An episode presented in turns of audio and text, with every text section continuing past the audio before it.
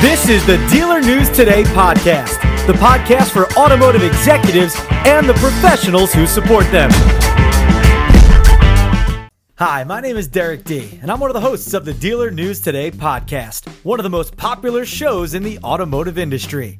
Today, we continue with Novel Thinking, our five-part series of special partner shows featuring Cox Automotive's Randy Kobat. Randy will be interviewing dealers that are making big moves in the industry, and I can't wait to hear what they have to say. So let's get to it. Hello, and welcome back to another episode of vAuto's Novel Thinking podcast series. I'm your host, Randy Kobat with Cox Automotive. Today, our guest is Dan Garatowski, sales manager at Nissan of Columbus in Ohio. We last spoke with Dan in the fall of twenty twenty. And he shared how he and his team have kept their sales volume consistent with pre-pandemic levels throughout the covid nineteen pandemic. Dan shared that people and processes have been key in keeping up sales volumes during these unprecedented times. We are looking forward to hearing about how Dan and his team at Nissan are remaining ahead of the curve as the pandemic continues to impact our daily lives. So Dan, uh, thanks for joining me today and welcome to the podcast. Thanks for having me. I'm excited to be here. Yeah, absolutely. So, I mean, I think the first thing that is probably on everybody's mind is how are sales here midway through February twenty twenty-one?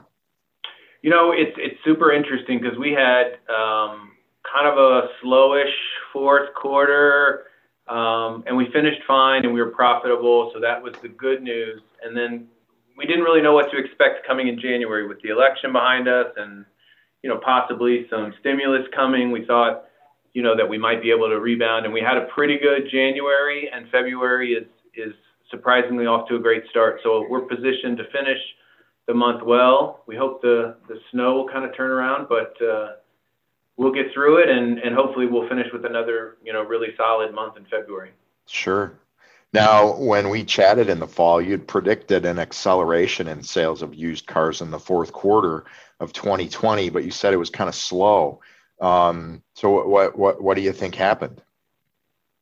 You know, I think, you know, just a combination of, you know, the election was not, did not go the way anybody really, I think, anticipated it to go. And maybe we should have seen that uh, a little better. But, um, I think once we finally got through, you know, kind of settling all those court cases and all that angst in the in the community. I think once we got through that, then we started to see some positive momentum going forward. And that's really all it takes in the car business. Once you get some positive momentum, you can really start to make good things happen. So um, we're glad the fourth quarter is over. We're glad the election's done, and we're ready to move forward with what's next in the first quarter and beyond of twenty twenty-one. That's great. That's good to hear. Um, now, you know, I think when we chatted last time, you know, you had been really kind of challenged um, with from a sales perspective because you were struggling to get new cars, right? Obtaining new cars. So how has that been since the fall on the new car side? Well, I think the good news is I think Nissan's done a pretty good job. I think they've positioned their the Nissan Titan truck well compared to some of the shortages that Ford and Uh, Ram have seen um, with the with the shortages of their supply. So I think Nissan has done a good job with their with their trucks. And then we've launched the new, uh, you know, the all new twenty twenty-one Nissan Rogue, and we've got a bunch of those. So I think we're positioned okay in the in the first and second quarter of this year. We'll see how the um, you know how the supply goes over a longer period of time. But right now, I think we're okay, and we're I think we're positioned well to to have a successful first and second quarter. That's great.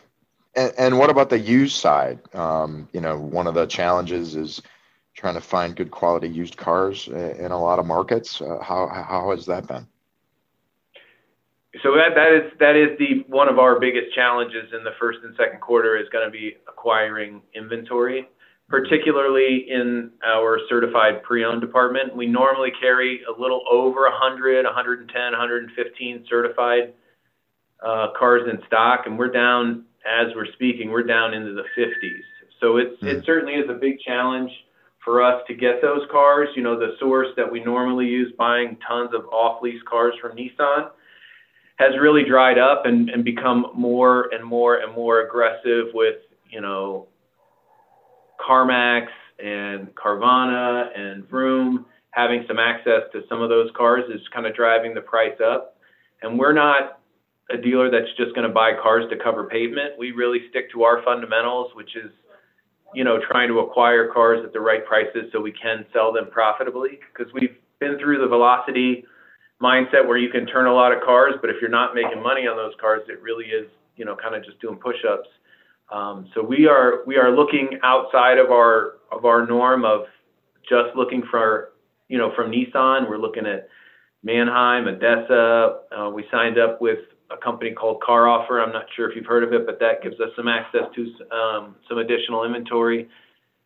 You know, and I get, and as you know, vAuto recently launched the consumer um, for sale thing with vAuto, so we can pull that report and try to source some cars from private sellers. So we're trying to hit it at every angle that we can, you know, looking at adding additional buyers to our fleet of buyers so we can have more eyeballs on more cars and try to, and try to win more often. Yeah, that's great. And, and I've heard that from a lot of dealers that an omni-channel approach is really the best approach these days. Um, yeah. And yeah, even private party listings, um, you know, might not be something that, you know, some dealers really looked at in the past, but uh, um, it's, it's a way to augment your inventory and, and find some good quality used cars in some cases. Yep, you got it. That's great. You know, and when we chatted last, you mentioned velocity. And, but when we chatted last, you were also talking about, you know, how you've been shifting to provision profit time. Um, and now with the update with Profit Time two point oh, I was curious what your feedback was on that. Randy, I don't want to overstate it, but a Profit Time two point oh is as exciting to me as Profit Time was two years ago. I mean, it is revolutionary in its design and in its practice. I mean, it is one of those things when I think we look back at the car business, it is going to set a new standard in how we price and merchandise our cars because of the absolute time that it saves and because of all the data points that you can plug in to give you your range. I mean, it is incredible to think that you can look at one car and it's time to do a price change, and you have to think about what's the market day supply, how's my market, what's my history been with this car, how many others do I own, and then where do I have to price it? And the system takes all of those factors and many more and plugs them in and says, you need to be between this range and this range to return the most possible profit. And when you have that kind of ability to do that literally in seconds, I don't think you can overstate how powerful the software has become in the last two years. I mean, it's really that impressive. And I've only been on it two weeks. So it's really, really impressive. Yeah, well, thank you, Dan, for that feedback. That's uh, that's really gratifying to hear. But, you know, we we think that, you know, the time is right to make pricing more scientific and more strategic. And Um, it's really nice to hear uh, the feedback, and the time savings is, is an additional benefit from our perspective and making it easier to implement. Um, so, so now that you've been kind of using it for a couple of weeks, or even as you've been observing the market, what does pricing look like out there? Is it, is it, you know, still kind of higher than you've seen in the past? You know, I think because everything is so fluid, right? And you are always on, you're always in the market, right? So it's, so as the market goes up, your prices go up. As the market goes down, your prices go down. So I don't know that, I don't know that I analyze it that close to say, like, it's higher today than it was three weeks ago. You know, it probably is as um, wholesale prices have crept up, then your retail prices will follow. Um, but we're just, we're just, you know, super focused on pricing to our metal grades and then using the guidance, you know, and making sure that we have a super high percentage, you know, in the pricing alignment so we can retain as much profitability as we can. Got it. Okay. Um, you know, one of the things that you mentioned is, you know, kind of looking everywhere for used cars and, and, you know, maybe, Um, you know, you're still going to auction, I'm sure, in some fashion. Um, but, you know, what what's your strategy now when you think about auctions and, and wholesale in general? Um, is it is it uh, something that um, you, you've seen change here in the last six months since we last talked, or you know, what are, what's some of your feedback on the wholesale market? So I think the wholesale market continues to be a challenge. The good news is is that we don't necessarily. I know Manheim is starting to open up some of their auctions, you know, in person, but the good news is with all the technology that's available, you don't really have to go to get the same value.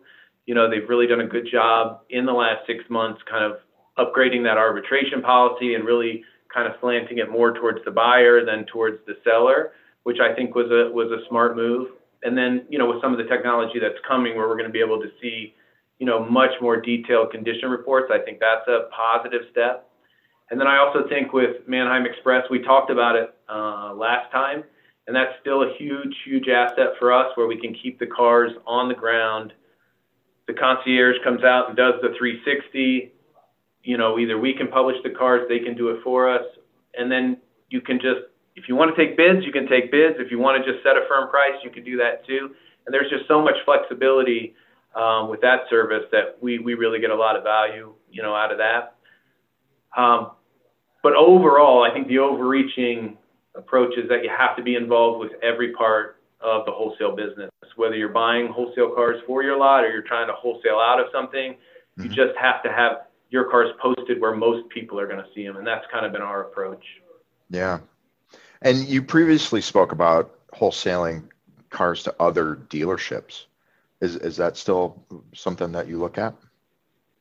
We do. Um, and I mentioned Car Offer earlier, and it's not a Cox brand, so I don't want to talk about it too much. But oh, no, uh, we okay. recently signed up with, with Car Offer, and that is um, one hundred percent dealer-to-dealer, frontline-ready trading of cars or buying cars. And it works really similar to, to StockWave, where you set a business plan on the cars you're interested in, and they just serve you those cars that match your business plan.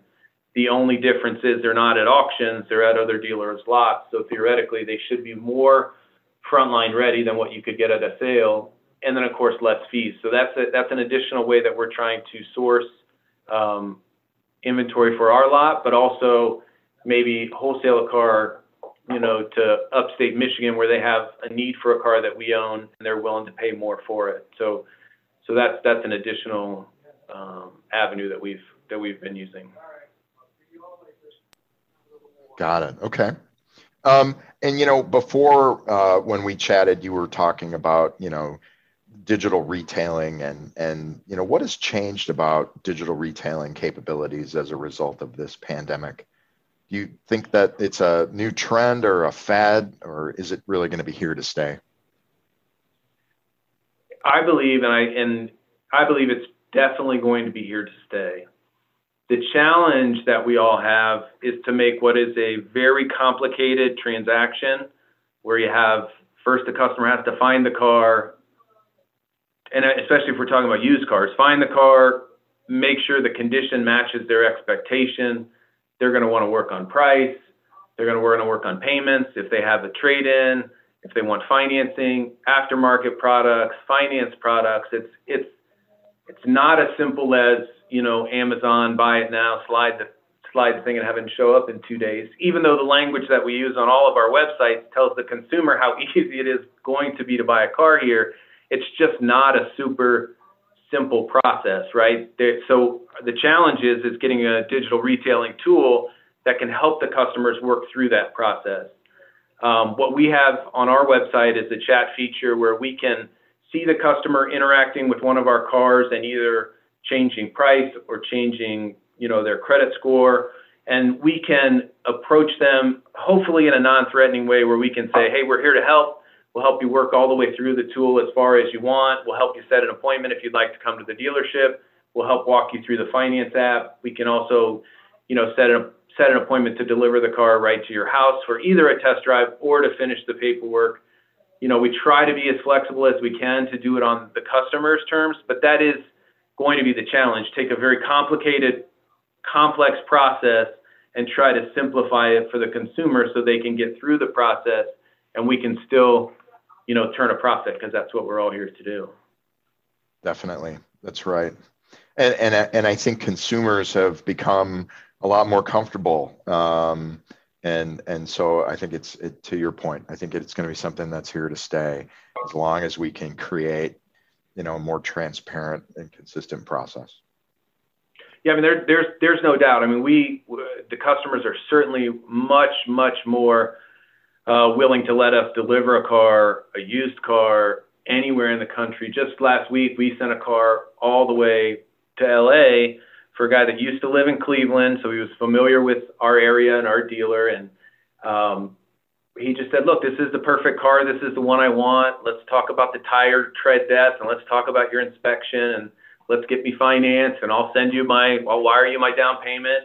And then it gets on a truck and off it goes. And three days later, he's as happy as can be with his new car that matched his expectations. So if we're going to send cars all the way to California from Columbus, Ohio, you know, the, the sky is really the limit. It's just a matter of having the right car. Absolutely. You know, yep. Because we always say the car is the star. If you have the right car with the right miles and it's priced appropriately to the market, You, you can sell it anywhere, or you can sell it right down the street. Now you sound like vAuto founder Dale Pollack. The car is the star, right? It always is. Yep. No, finally, Dan, you previously shared that one of the biggest takeaways you had from the pandemic was the need to really build strong relationships and trust with customers. Um, do you still think that that's the largest lesson you've learned now, six months later? Yeah, I mean, there are lots of lessons that we learn, and that, that certainly is one of the most important, is that, you know, if the customer is never going to visit your store, you know, except for maybe a five or ten minute FaceTime call or um, some kind of video chat or Zoom meeting, you know, if they're never going to visit your store, never really get to know you, never really meet you, it's really, really important that you try to break down those barriers and make them feel comfortable with with what is going to be a very, very big purchase. And for my world, it's going to be a used car. So you want them to have confidence in what they're buying. So I think that's, that is one of the biggest takeaways. And then, you know, the other one is just treating everybody fairly. I think, I think that's sometimes we, we lose sight of that in this profit mindset and how we're all trying to make money, and we are, and all, and that's all great. But I really think that, you know, the pandemic has taught me personally is just kind of take a step back and, you know, realize that we don't know what everybody else is going through all the time.